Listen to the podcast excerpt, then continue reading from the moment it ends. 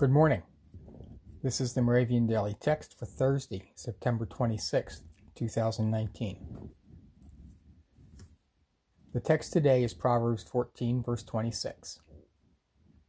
In the fear of the Lord, one has strong confidence. Our teaching text is 2 Timothy 1, verse 12.